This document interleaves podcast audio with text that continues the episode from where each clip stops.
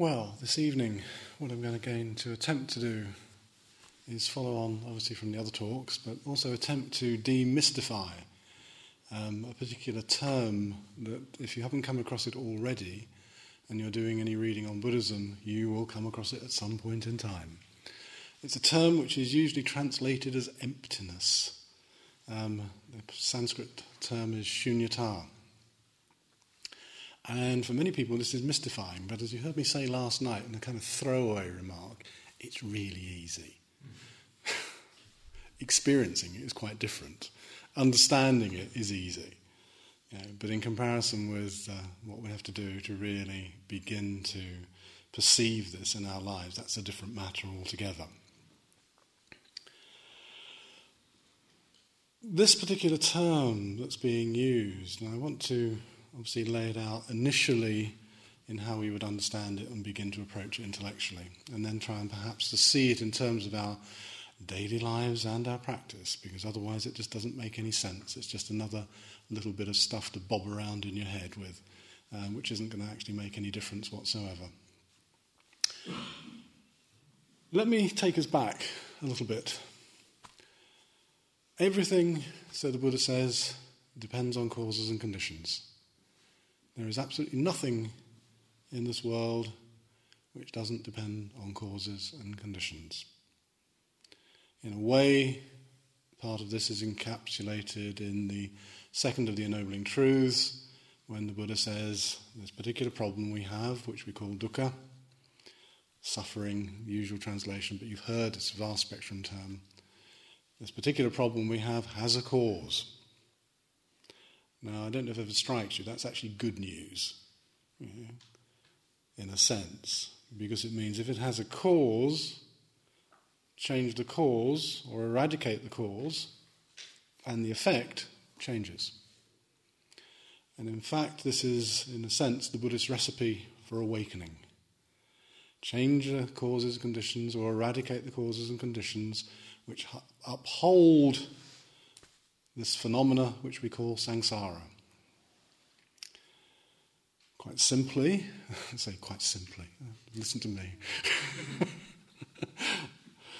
what this means is, is, for example, eradicating greed, aversion, and delusion. However, eradication isn't simply good enough. It has to be replaced by their diametric opposites. So, on the one hand, we're eradicating, on the one hand, we're growing. We're actually growing instead of greed, generosity. Instead of aversion or hatred, we are growing, of course, kindness, compassion, friendliness. And instead of delusion, we are cultivating and attempting to grow, of course, well, it's usually translated as wisdom, but really means something more like penetrating understanding or insight into the way things are. So it's a twofold program cultivation and eradication. Growing and weeding is how I would like to put it, going back to an agricultural metaphor. You're getting rid of the weeds and you're growing the wholesome stuff. Now, this is a causal process one set, one trinity here, what I call the unholy trinity of greed, aversion, and delusion, are the conditions, the causes, which, as you've heard me say so far, uphold or sustain and feed samsaric existence. The opposites are what sustain and uphold what I would call the nirvanaing experience. So from samsaraing to nirvanaing. In some senses, both of them having causal conditions which uphold and sustain them. In terms of the movement from samsara to nirvana, this means the gradual, gradual eating up of the fuel which sustains it. So, if you can imagine, and this is Uh, a kind of example is often given in the texts. If you can imagine a candle with a flame, the flame only stays in existence as long as the things which sustain it are there. But as the candle, of course, burns up its fuel, eating down slowly, slowly through the wick and the wax, eventually it will go out. That, in a sense, is the model that's often spoken about in terms of the movement from samsara to nirvana. The going out of the candle represents literally the going out of samsaric experience because it has nothing to sustain it any longer. So everything is a causal process. We've been talking for the last couple of nights about the big causal process, the causal process of our experience, the way our experience is patterned. And this is samsaric experience. It's patterned in this particular way. Each element dependent on the previous element. You know, often the image is given on the text of these dependencies of like corn stalks that are all propping each other up. So our experience is propped up in this particular way.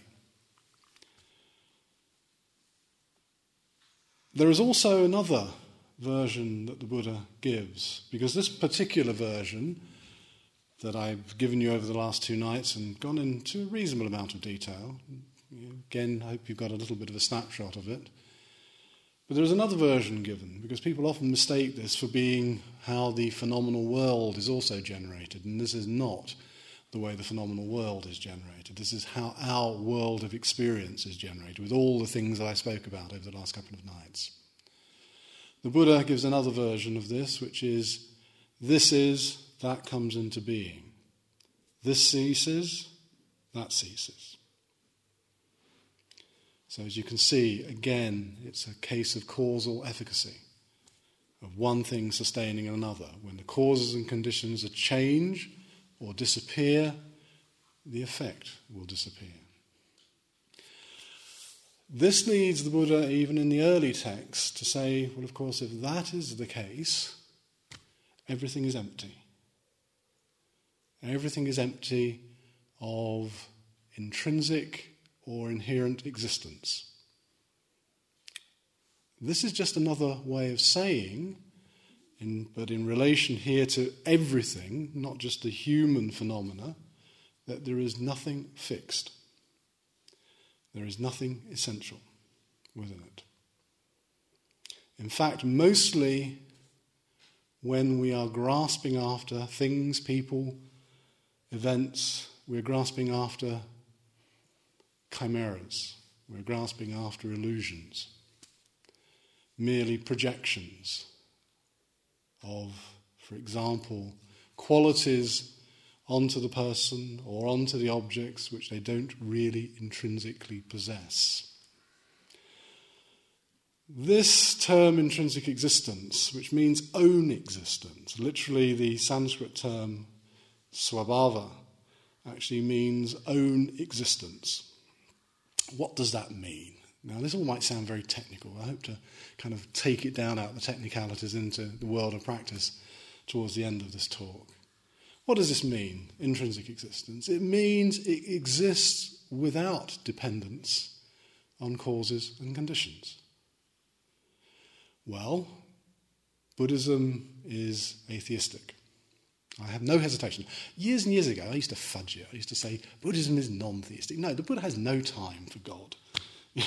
He really does not. He makes great fun of it, the whole notion of there being. In fact, in one particular sutta, he says, um, if there is God, why did he create humans? He created them because he was lonely.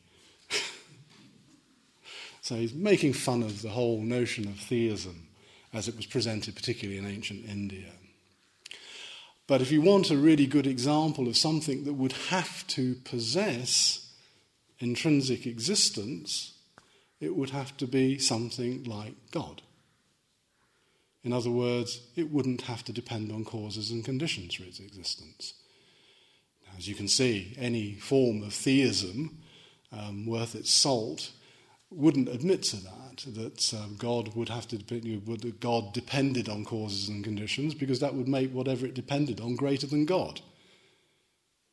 Everybody with me so far? Yeah. I'll keep checking on this one because it's good. the same is true of all events. The Buddha is saying there is no event, nothing, literally no thing, which does not have a sustaining cause for it. Now, from the Buddhist perspective, putting this very much in the practice context, of course, this is good news. Because, as I've said, alter one set of conditions and change them, and you can move from samsaring to nirvanaing. And that is the whole process. If there was intrinsic existence, if there was something buried deeply in your bodies or your psyches that didn't depend on causes and conditions, it would be intrinsic to you and it couldn't change. Actually, people go around positing this on others, usually. Ever heard it? He's evil. He's bad. She's good. This is all the positing, in a way, of something like intrinsic existence to something. As if they possessed that very quality as something inherent as if it didn't depend on factors and conditions for something like well, what something like we call evil to manifest, or something like goodness to manifest. So, what the Buddha is really saying, there is no such thing as intrinsic good and bad. There are no such thing as intrinsic qualities that anything possesses. There is no intrinsic existence to you or I. Remember all that stuff three nights ago about not self? This is just another way of saying not self. In fact, when we begin to look for something like self or intrinsic existence, in fact, sometimes the term is transferable. They even talk about the self of objects, which really is only really talking about essential qualities. What we're saying is we don't find it. We find actually, upon examination, that the physical phenomena that we see around us, ourselves, are empty of intrinsic existence. They're empty of any substantiality. And I'll go on later on to talk about the implications of what that means because, and I'll just kind of throw out a, a little hint of it, this means we move from a sense of the closure of being to a sense of the openness of being in this world. From a sense of a claustrophobia, where we're buttoned down or nailed down to certain qualities, to the openness that can come with movement and change, in fact, which is really indicative of movement and change. So let me just run this past you again, this little bit. What we're talking about in terms of something being empty is it's empty of something very, very specific. When I say something is empty, it is empty of intrinsic existence. Okay, we can go home now. That's end of story. because that is all it's saying. What it's saying is that the phenomena you, I, everything else possesses no essential qualities. Just like the rope that I gave you the other night possesses no one thread that runs all the way through it, that makes it what it is. So, things are, to use one strange Tibetan text that puts it in this way, things are thinging. They're not things, because when we have a, a, noun like this, it kind of creates stasis, doesn't it? It makes us think of them as being static, unchanging. And really, what this little peculiarity of language in this Tibetan text is trying to tell you is actually they're not. Actually, they're changing. You know, even the most you know, seemingly solid object is changing. It's actually in process, just like ourselves. Causes and conditions are changing. The things themselves are changing. So, therefore, you see, what we've done is turn an ordinary noun into a verb. You know, things thing, or are thinging. All of this is indicating, of course, that they are all empty of anything substantial, anything like the possession of an essential quality.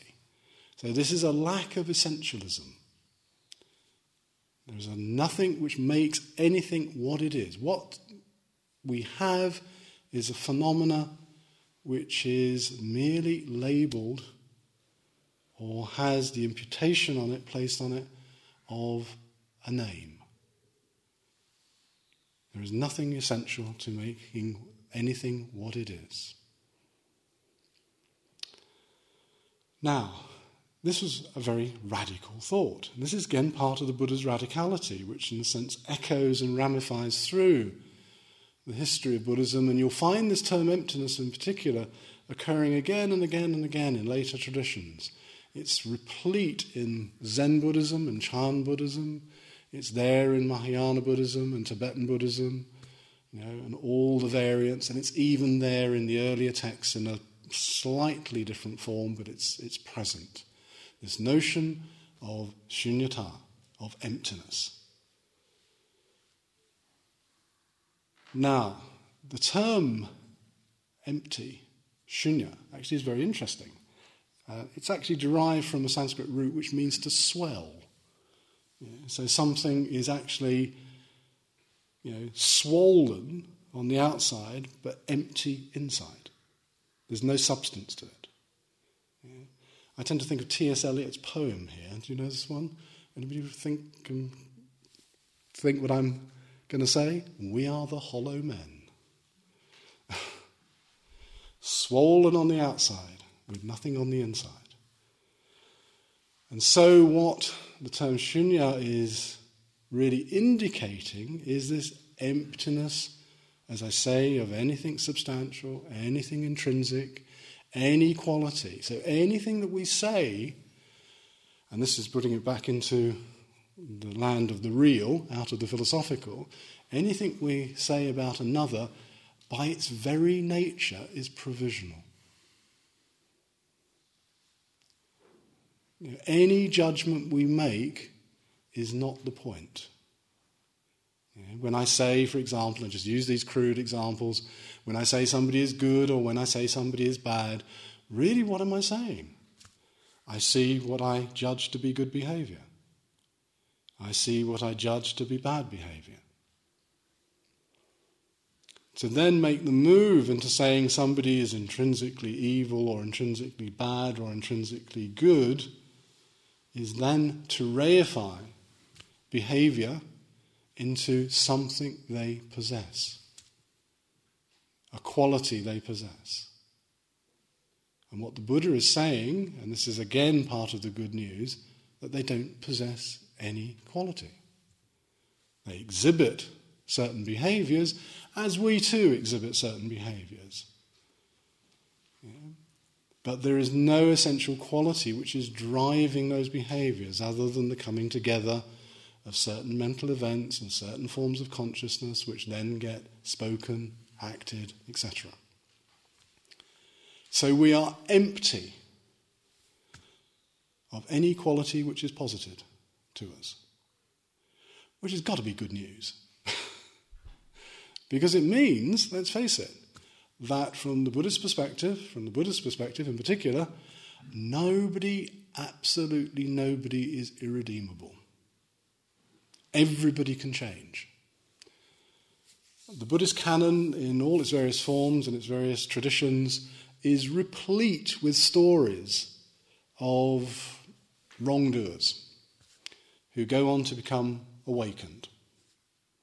Um, you've probably got the first serial killer in the whole of the history of the world in somebody called Angulimala in the Majjhima Nikaya, in the middle length discourses of the Buddha, who goes around killing people to make a mala, a rosary, out of fingers. and of course, he wants one more. He's got 107, he wants one more. And he pursues the Buddha. of course, you know what happens. These stories always have happy endings. Indians like happy endings.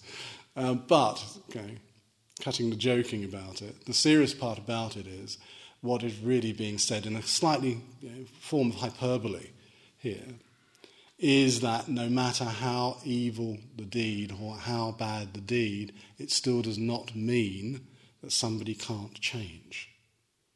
And the story of Angulimala goes on, of course, as you probably guessed, to result in his awakening. He becomes an arahant at this stage.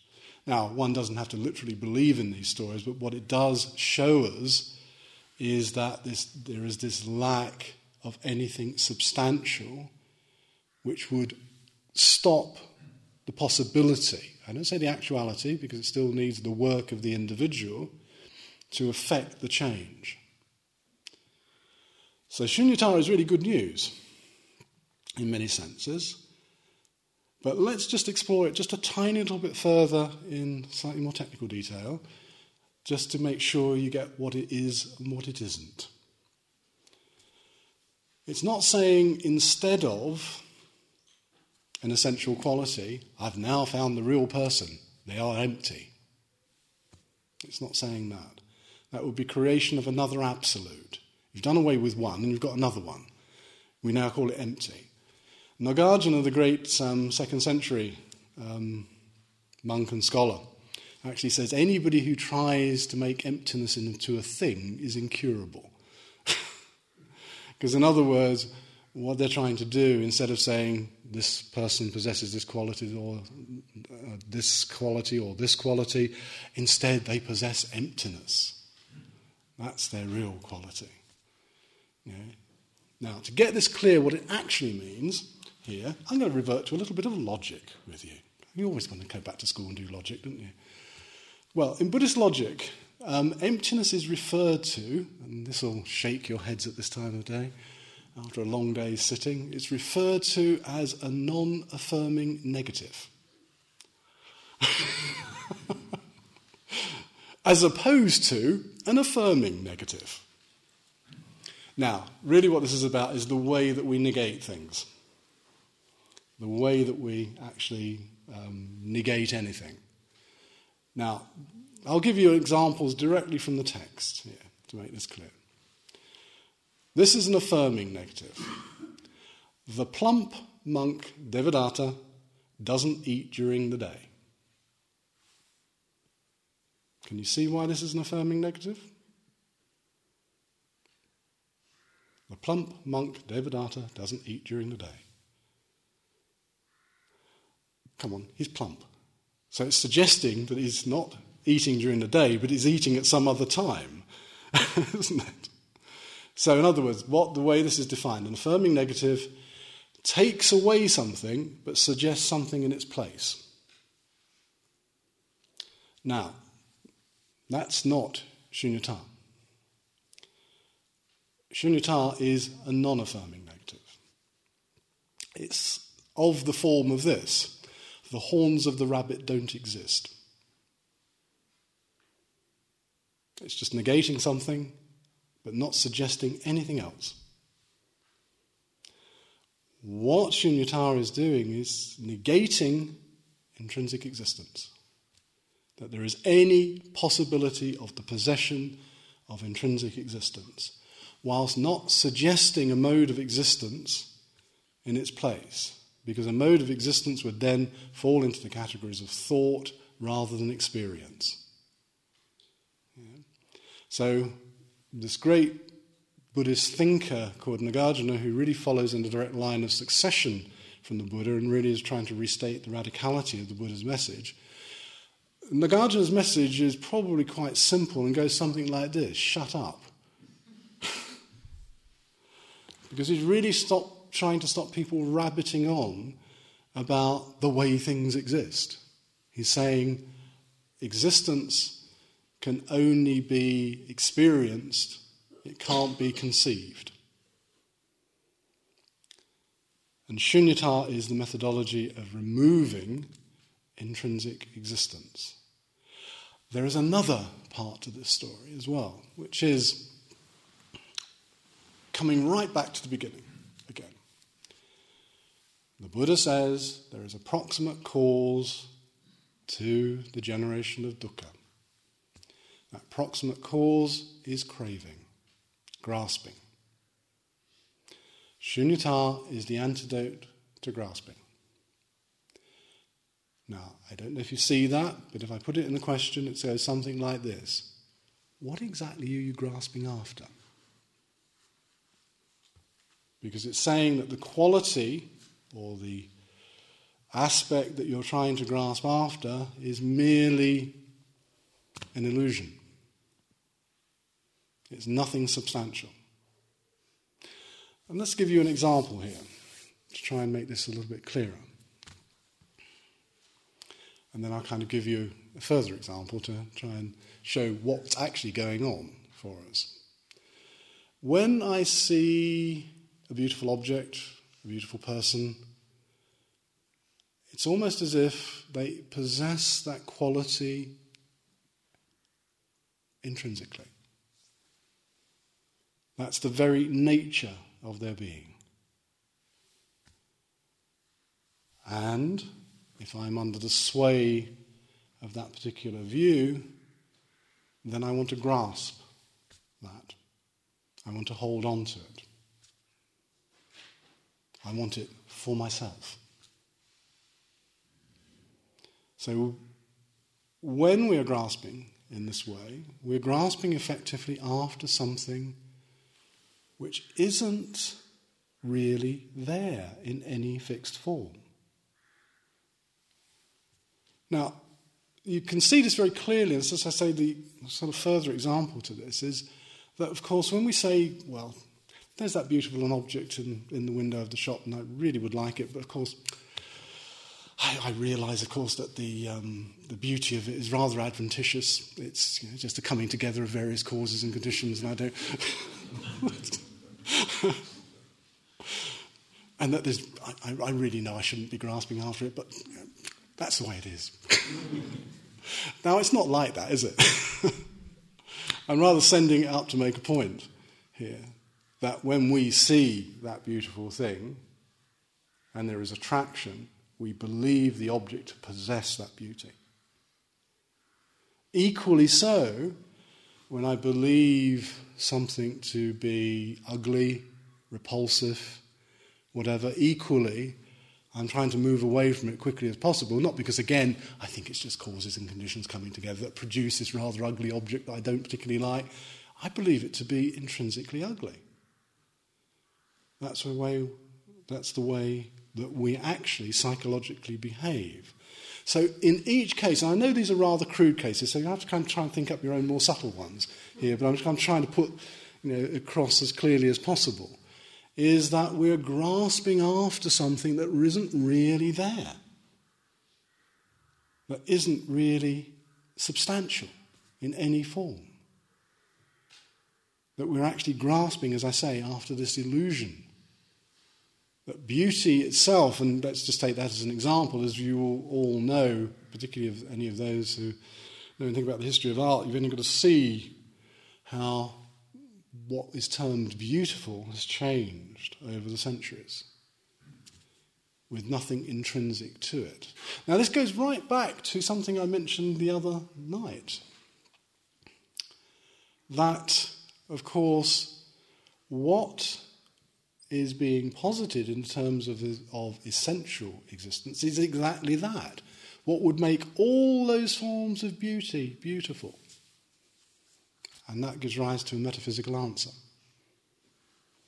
You know, there has to be something like an essence of the beautiful, which they all possess. Ever been confused, but why language? You use one piece of language to refer to quite a number of objects that look quite different.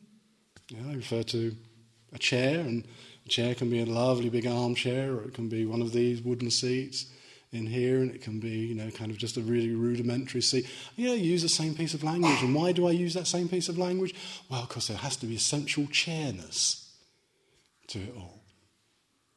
Now, the Buddha, and I'm, again, I'm really kind of trying to make fun of it here a bit.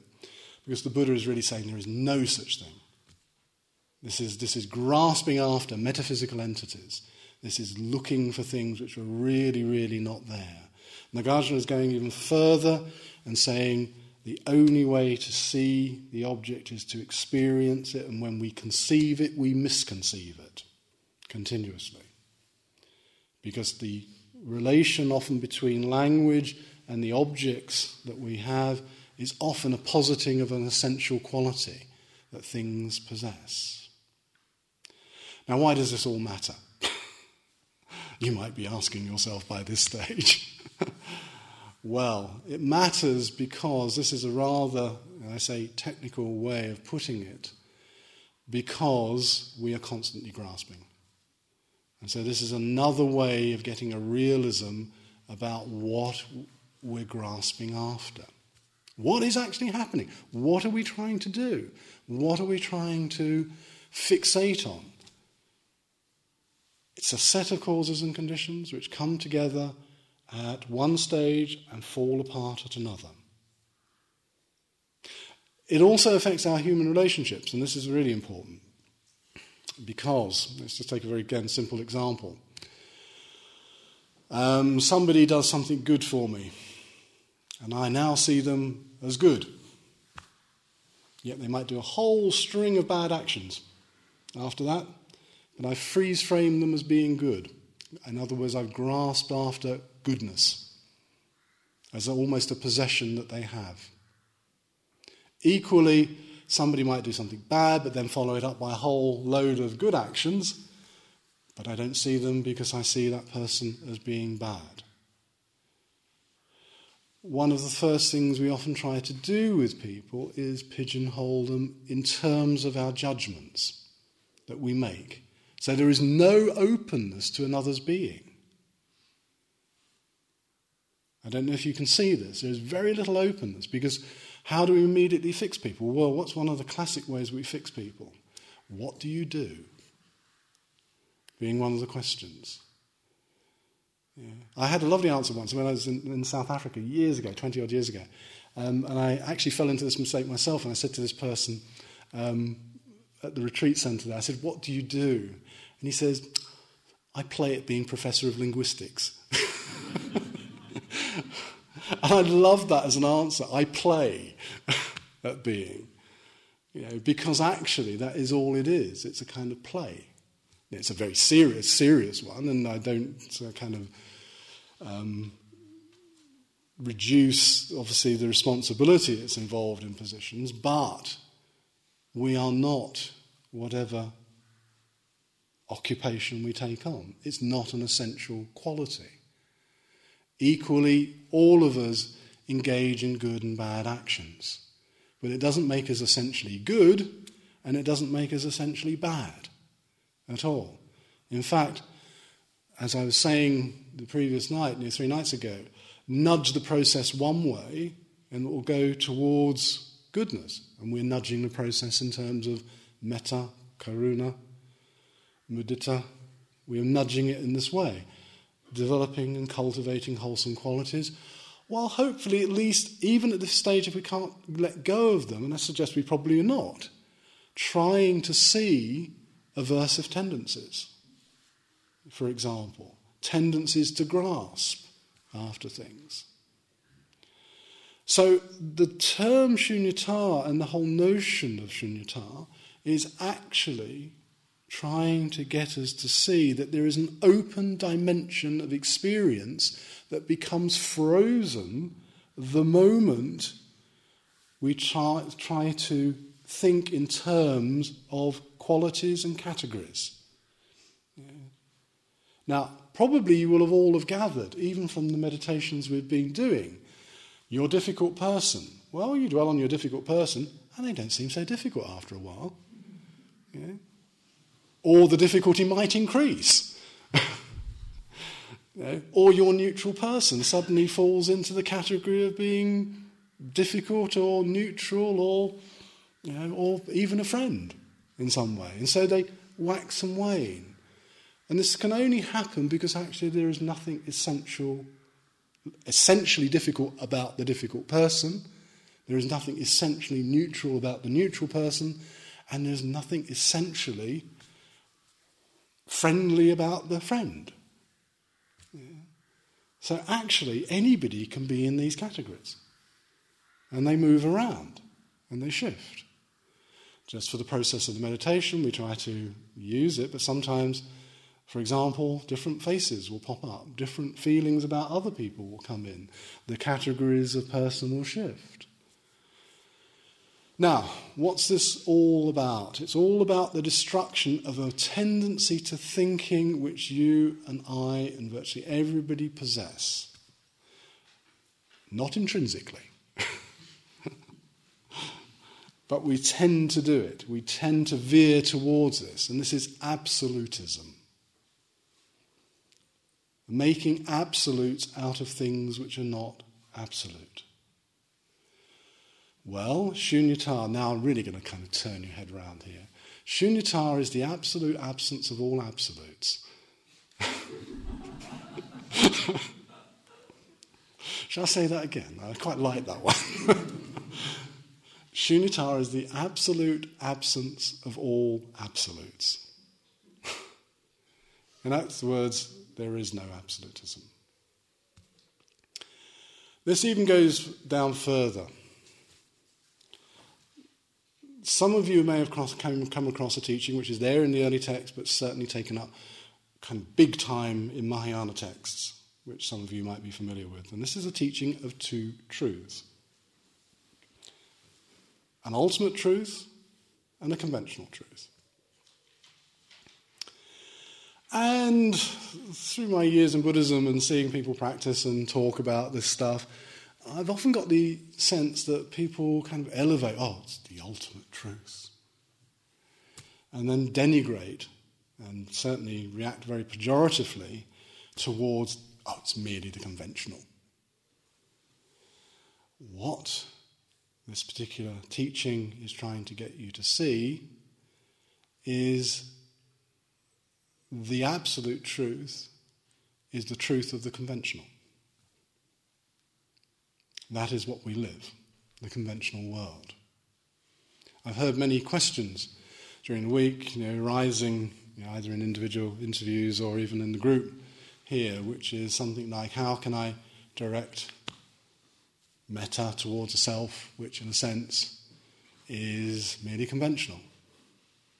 Well, you do it because it's conventional, and that is the only truth. The ultimate truth is the absence of any absolute. And so we're left with the conventional world. This is really important stuff, but I don't know if you appreciate how important it is. because what it's saying is this is it, folks. That's what it's saying. This is it. This is the world we have to. There are no metaphysical heavens for us to disappear off to. Um, the ultimate truth sounds like a truth of a higher reality. No, the Buddha is putting us back down here where we are. Back into our conventional world, back into our ordinary worlds, but making it extraordinary. Yeah. Trying to bring back, in some sense, the extraordinariness to ordinary experience an ordinary life, but now with a turning and a transformation of mind towards that ordinary, which changes everything. So we still live the conventional world, but with a transformed mind. Because there is no other world. This is why Nagarjuna, for example, picking up on elements in the early text, says Sangsara and nirvana are the same thing. Sangsara is not one place and nirvana another.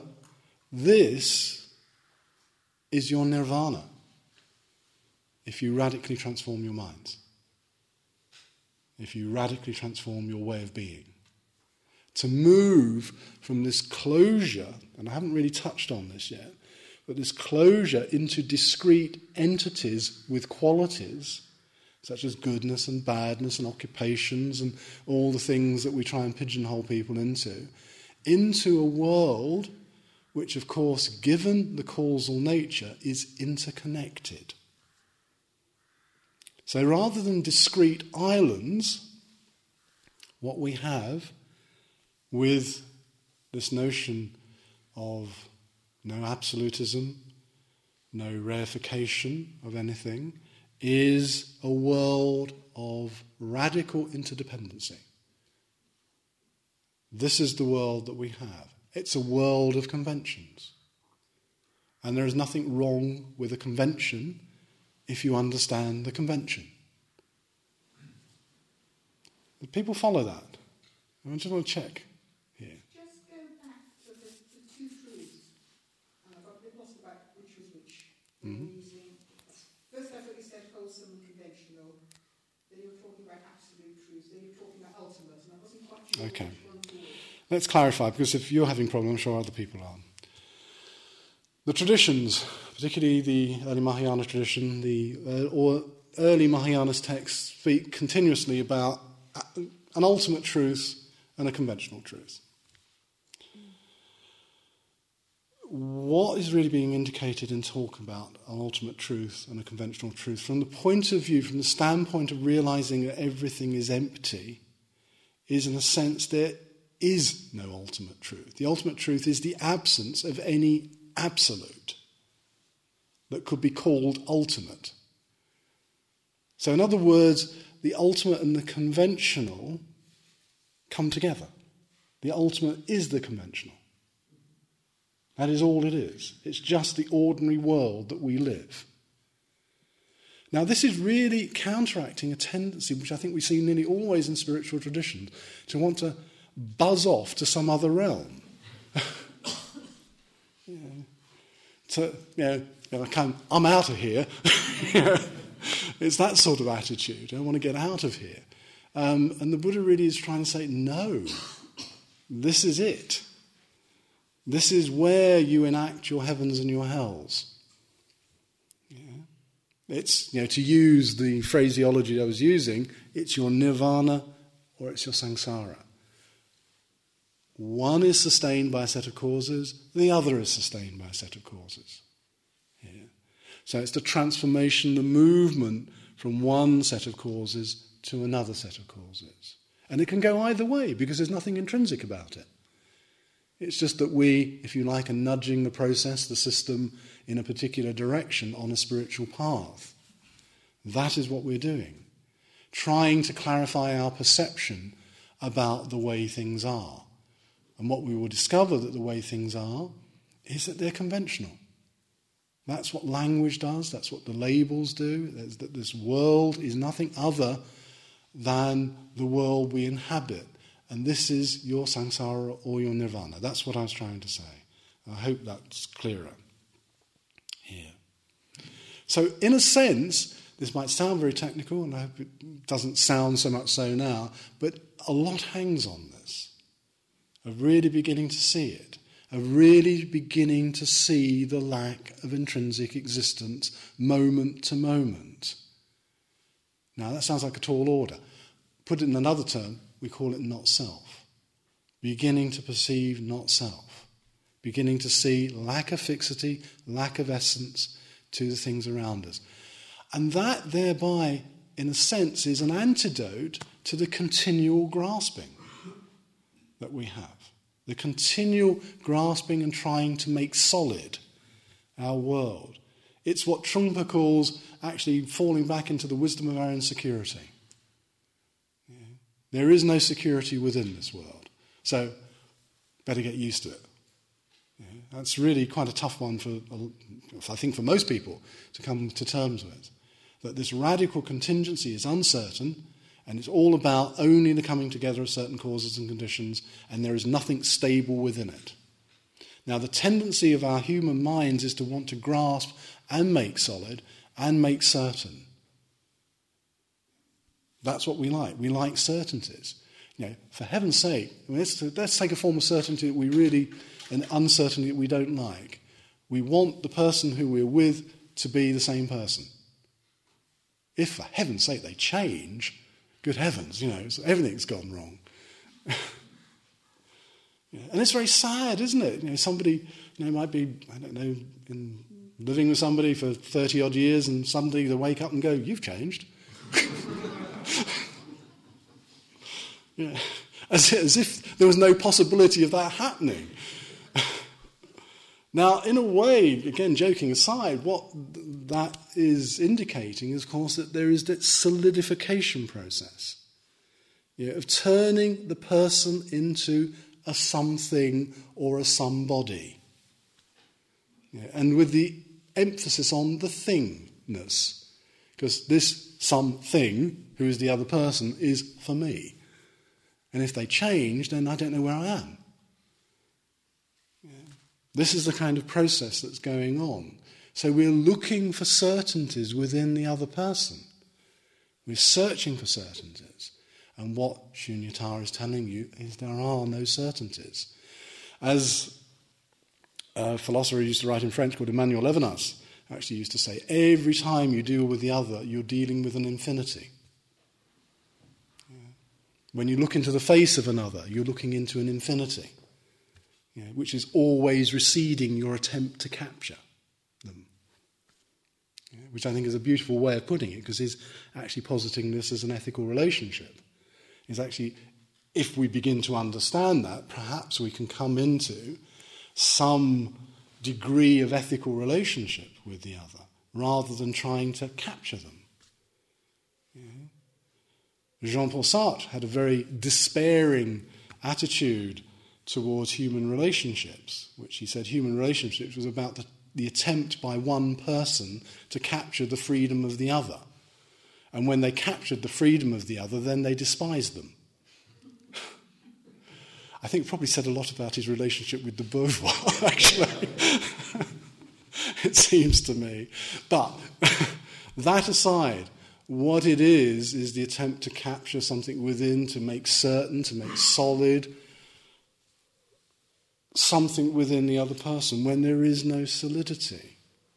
When there is. And I, I'm, in a way, I'm circling around themes I've already dealt with in the week, but in a slightly different way. So, actually, as I say, this is very important because a lot hangs on this. A lot hangs on our way of approaching the other and understanding the emptiness of the other. There is a term that's often, well, variously interpreted but in one tradition, this term is interpreted, uh, and it's a word you'll know, that everything possesses Buddha nature. You've you heard this term? I mean, imagine most people have. Tathagata Garbha, you know, Buddha nature. What this term means in, for example, one Tibetan tradition is not the possession of a something, but the absence of something, which is why the rock possesses Buddha nature, why the dog possesses Buddha nature, why you and I possess Buddha nature, is because we're, in a sense, no thing. We're not possessing any intrinsic quality, no substantial intrinsic existence. So the rock doesn't intrinsically exist. In other words, there's nothing fixed within it. Might be moving a lot slower than we are. But it's still, you know, if you, one trusts the physicist, and you know, in a kind of dynamic here, um, and we are not fixed either. So, Buddha nature is actually the lack of intrinsic exist- existence of all phenomena, which is why all phenomena possess it. Yeah. So, everything hangs on this the development of compassion, the development of metta, of maitri, of love, kindness. All of our ethicality depends on, in a sense, here the word depends on, understanding, albeit at this stage, only intellectually, that there is no thing to grasp after. There is nothing to grasp after. Now, this is not saying, let's get this really clear, because I really don't want you to go away with the wrong impression here. This is not saying this thing or that person doesn't exist. I hope you're not really grasping it in that way. What we're saying is this person and that thing doesn't exist in the way I think they exist. It comes back to the Buddha's question how do things exist? No, not what are they? That question of how they exist, the mode of their existence. The mode of their existence is in not being a thing. Just one final word, really. This teaching is difficult, as you probably gathered from this evening, but it's essential. It's essential to understand this lack of constriction in being. And what it leads us to is a much greater openness of being, an understanding eventually, and perhaps I'll pick this up a little bit more tomorrow night when I start to talk about, some, about compassion tomorrow evening and how this arises out of this, that there isn't this constriction, there is this openness of being. Unless we see that, unless we begin to really see it moment by moment, then our compassion is always limited and it's always very, very constricted. Yeah. Okay, I'll finish there. That's tough stuff this evening, wasn't it? Just kind of keep you on your edge towards the end of the retreat. okay, I don't know if there's any questions arising out of all that. But, uh, so yeah, it's, essentially, it's saying there are no fixed reference points and everything is contingent. Yeah. It's just a way of restating radical contingency. That's exactly what it is. You know, this is this is the message that the Buddha really is trying to give us. And I mean, it's a difficult one for most of us to conceive emotionally, isn't it? Because we're always trying to hang on to something. Yeah, yeah I mean, you have you, you gain some sense of security by fixing things. That's right. It's some reference point in which yeah. to relate in the world that we live in. Yeah. but at the same time, I can see that it's, the, it's saying the dynamic relationships. It's all kind of dynamic relationships. Yes. And interdependencies, which are constantly changing. That's right.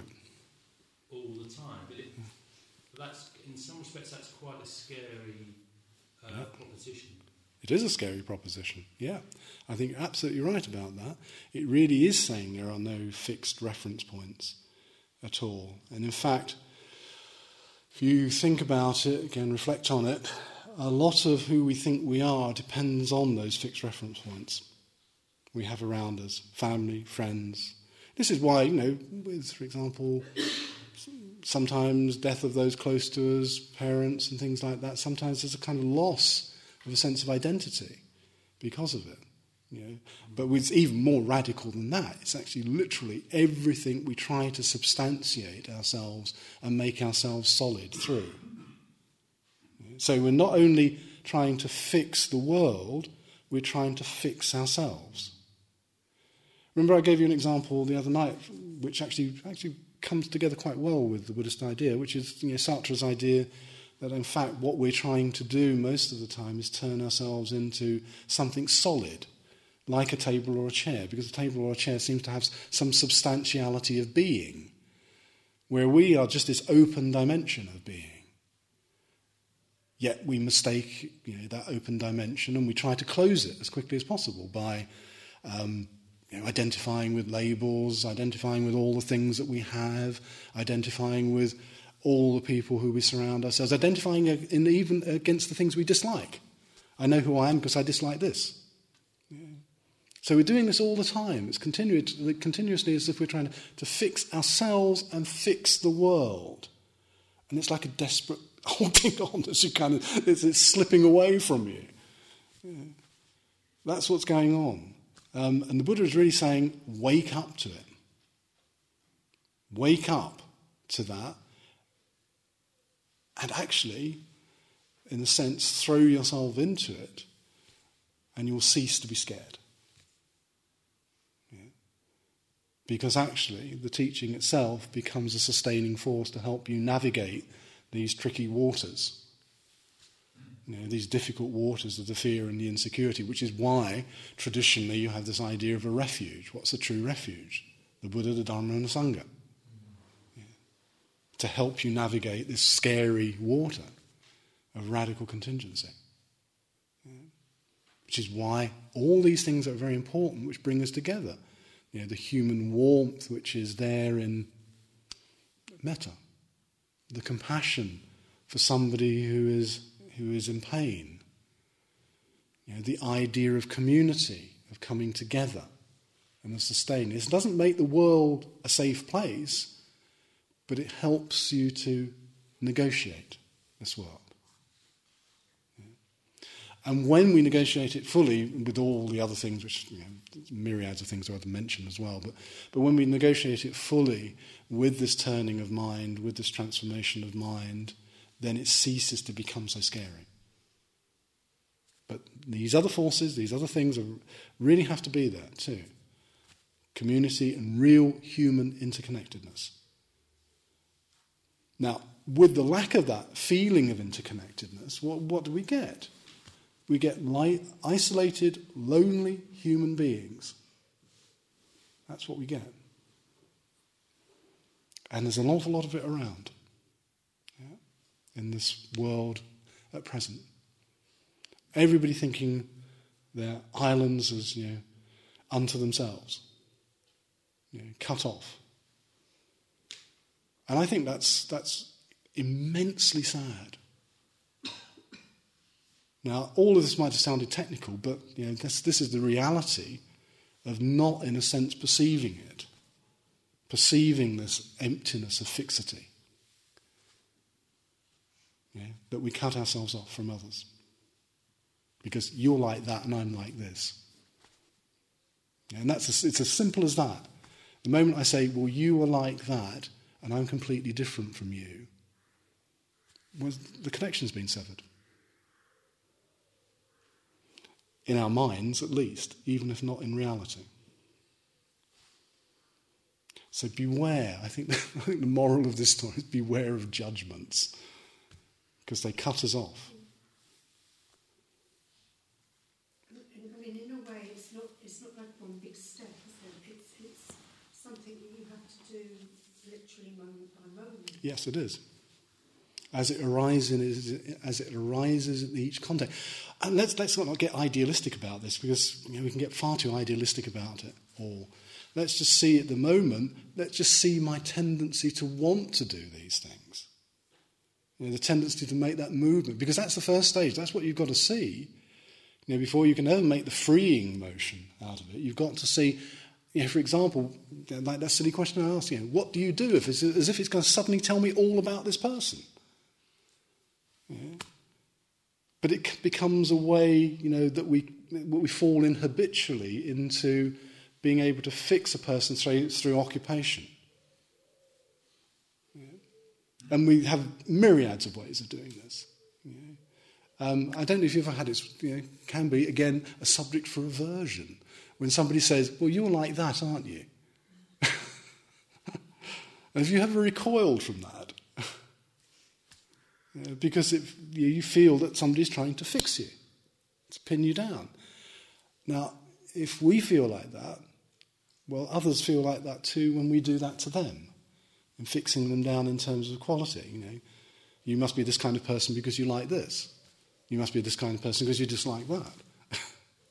and so on and so forth. I mean, there are myri- myriads and myriads of ways of, that we do and try to create this fixity. Yeah.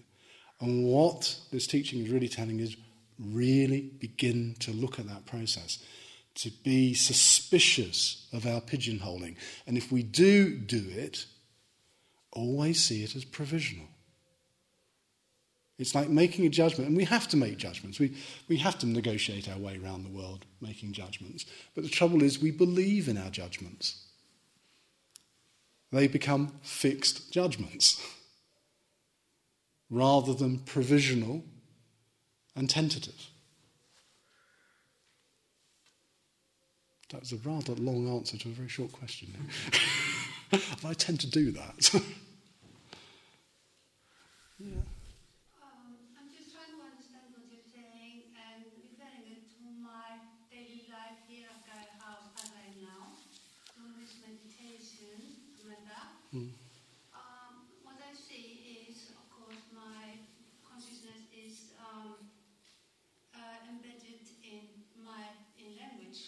Mm. And the thoughts and so on, and as you have been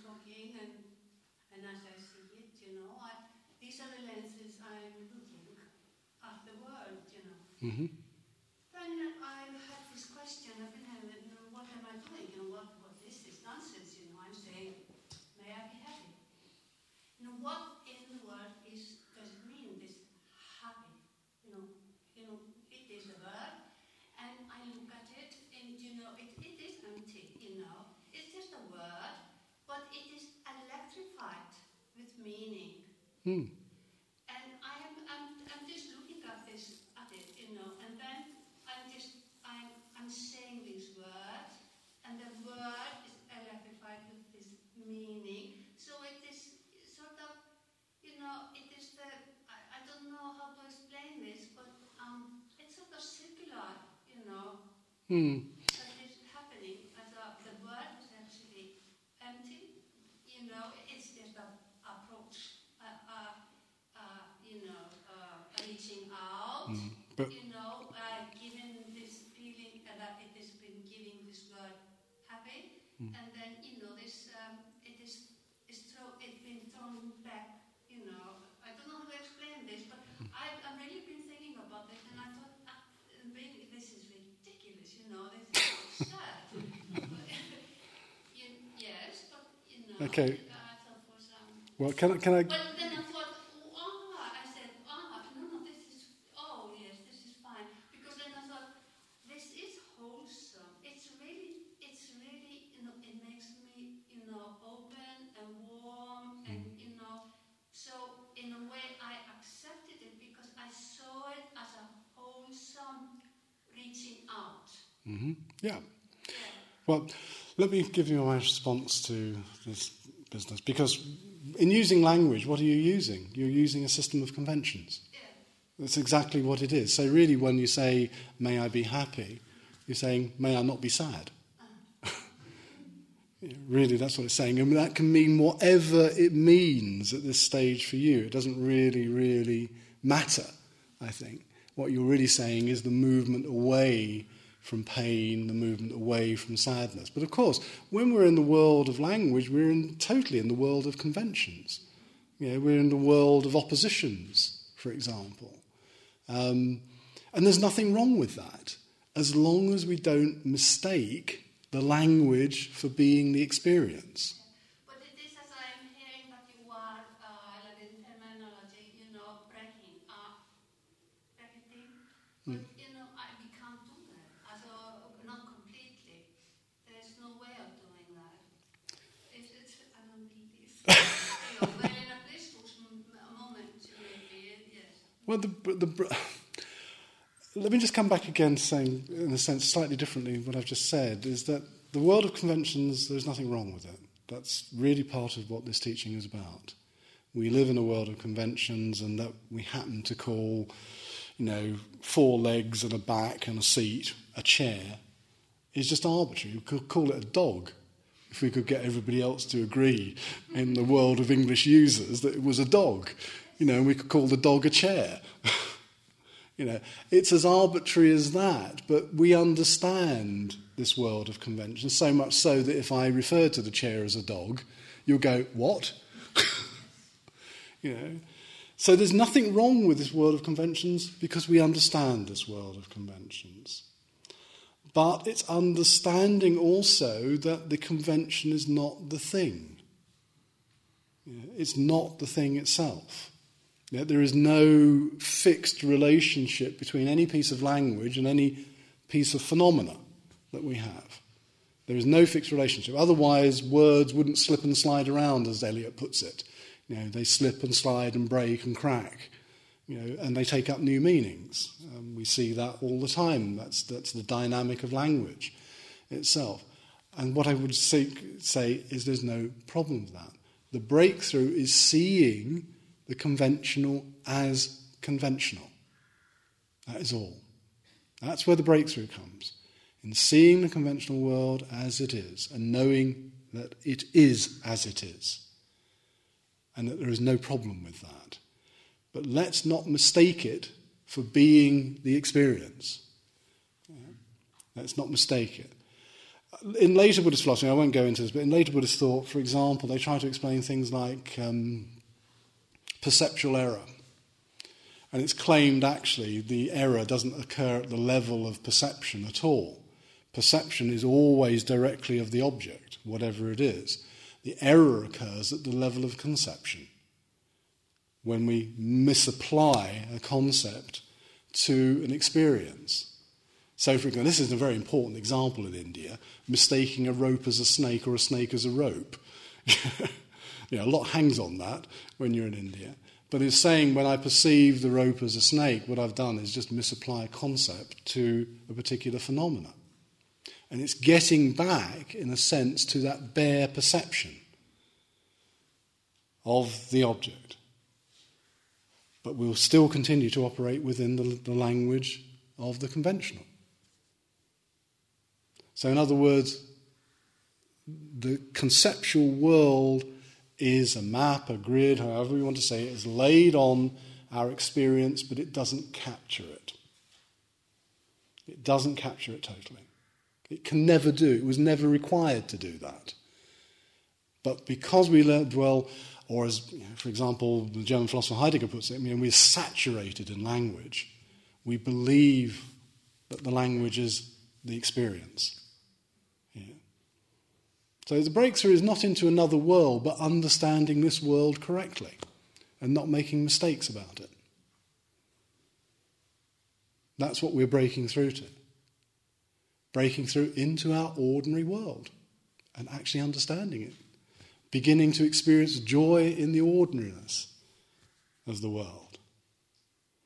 And experiencing as this, well, I, the, way I, the only way I can put it is this open dimension as opposed to this closed and constricted dimension of discrete objects all cut off from each other. And you know, I'm obviously specifically thinking of the human realm here. All cut off from each other, not seeing the interrelationship and the dynamics between them. That's what we're really trying to indicate with this teaching.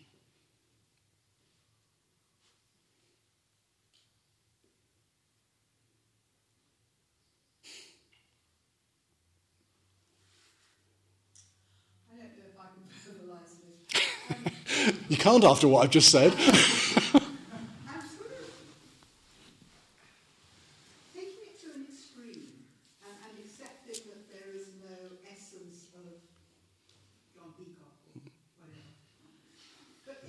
You wouldn't want it if there was. impossible if one started not to be labelling and pigeonholing, hmm. assuming that what one saw were, were what made you who you are, my daughter who she is. I'm sort of wondering, the question is, what would be left? And the answer on the basis of everything you have said is that nothing would be left, but one would still see somebody. Of course because we're used to applying labels. Now, what I really want to get you to see about this is actually everything is there when we begin to see the relationship of the way, for example, labeling processes occur. And this all sounds very technical, I know, but it's actually experience. You see it directly. You see it, you know, as I suggested, in the way that we label and we keep labeling, saying you're this person, that person. This is all really pretty basic stuff of ordinary existence. However, when we do that, we cease to we cease to experience something which is really important. Um, and the word, well, something, you know, well, but let's say we cease to have an experience which is really important. And this experience, I, the only way I can put it, and actually the word in Tibetan is guma, which is wondrousness.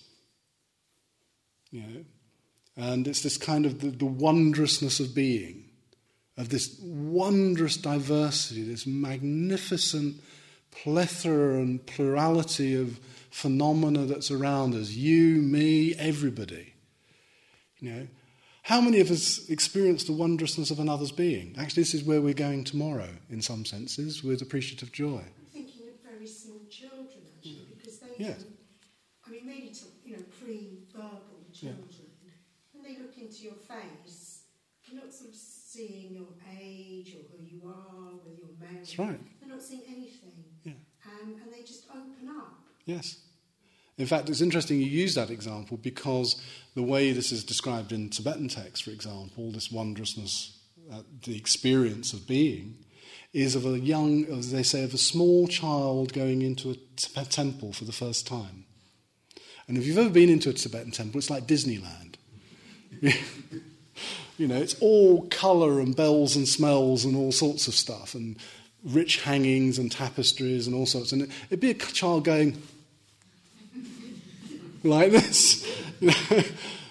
but we don't experience that. That's something that gets kind of lost to us, doesn't it? That, that almost child experience, that ch- experience of the child at the wondrousness of things. What would distinguish you from anybody else in this room if I am not freezing, labeling? If I was able to experience you only as constant change, what would Remember what, how you look physically? but remember what I said. The judgments that we make, if we hold them properly, are provisional.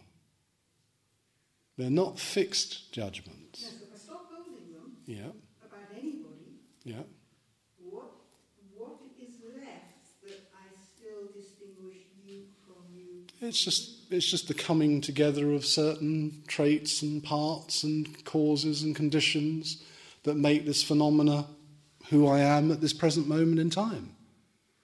That is all. Well, what I'm trying to say is I'm pretty sure I still experience you as the same who you are 10 Yeah. years down the line, even though all of that is changing. Yeah, but the point it's not the point the, point, the main point about this is is the fixity. The fixity of the judgment. Not the experience. It's the fixity of the judgment which is at issue here. That, you know, for example, if you experience me 10 years down the line, I will not be the same person. It will be the same continuum, but it will not be the same person. Okay, so maybe that's an important thing about the continuum. that That's right. So, in other words, who I am in 10 years' time is dependent on who I am now, as just who I am now is dependent on who I was 10 years ago.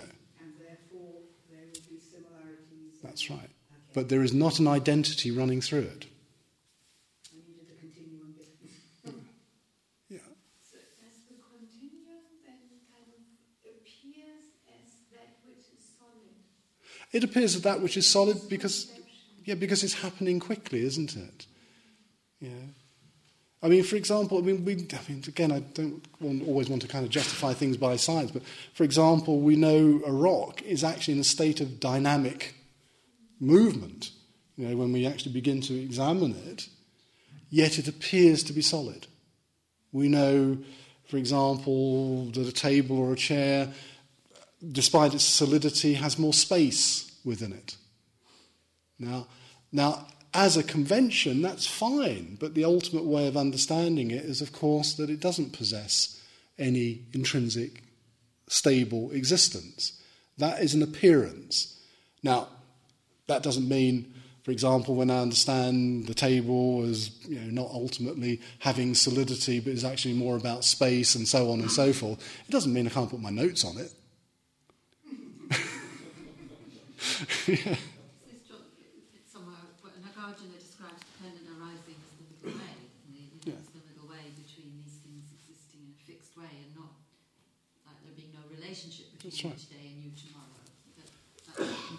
It is that continuity that's the important thing. That's right. Yeah. It is that the one event causes the other, or is dependent on the next event that is arising, which is dependent on the next event, you know, and so on and so forth throughout our lives. And if there is a chain of dependencies Nagarjuna, we'll go on to argue, of course, there can't be anything like fixed existence at all, Or non-existent. or non existence, yeah. So is that middle way, as, as Jen is saying. I'm aware of the time. you should be meditating now. he says portentously. Okay, I'm sorry. I'll, what, what I'll do towards the, you know, probably on the final session, I'll open it up for a big general question and answer session as well, so that uh, anybody who hasn't got a chance to ask the question that they wanted to, um, there'll be a space for it, was all I'm saying. Um, so what I suggest we do is have a five-minute break and then ring the bell, if you could, Nick, and then come back for the final session. Thank we you. need to make one announcement. We Oh, need a yes. very kind volunteer to ring the bell tomorrow No. Sunday No, no, morning. no, I'm still doing the bell tomorrow. It's just- Okay, It's so going to be Sunday. Sunday. Yeah. Morning. Okay, let's forget it. We'll come back to it tomorrow night. Jumping ahead fast. I'll still be bringing misery into your life tomorrow. Send him metta.